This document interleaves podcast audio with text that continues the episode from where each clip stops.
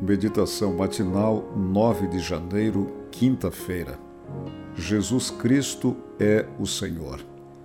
Pelo que Deus também o exaltou sobremaneira e lhe deu o nome que está acima de todo nome, para que toda língua confesse que Jesus Cristo é Senhor. Filipenses 2, 9 a 11. Jesus deixou a glória que tinha com o Pai limitou-se ao espaço do útero de uma virgem, nasceu em Belém, viveu perfeitamente e morreu vicariamente na cruz. Foi sepultado e ressuscitou vitorioso. Ascendeu ao céu para ocupar seu trono glorioso, onde Deus o exaltou sobremaneira e lhe deu o nome que está acima de todo nome, para que toda língua confesse que Jesus Cristo é Senhor.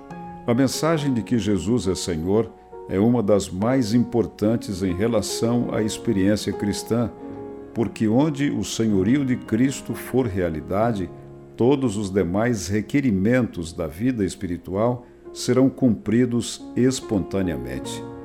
Professar tê-lo aceito como Salvador e relutar em se entregar completamente a Ele como Senhor não condiz com o que a Bíblia chama de conversão, além de redundar em desânimo, desespero e fracasso na vida cristã. Dizer que Jesus é o Senhor de nossa vida significa que Ele é soberano de tudo o que somos e temos. A menos que Cristo seja o Senhor de tudo, não será Senhor de nada, disse alguém somos chamados a nos submeter inteiramente à Sua soberania. Jesus deseja e precisa ser Senhor dos aspectos particulares, íntimos, invisíveis, bem como dos aspectos exteriores, públicos e visíveis de nossa vida. É em nossa mente que pensamos, sentimos, sonhamos, planejamos, escolhemos e decidimos. As grandes batalhas da vida são travadas nesse âmbito.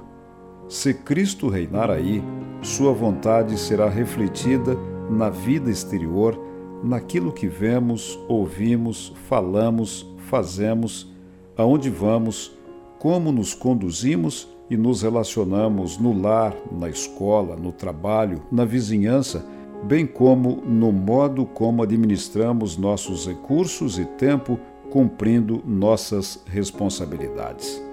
Dizer que Jesus é o Senhor da nossa vida implica entrega total e absoluta. E junto a isso está a compreensão do seu direito de propriedade sobre nós. Não somos de nós mesmos, fomos comprados por preço, pertencemos a Cristo.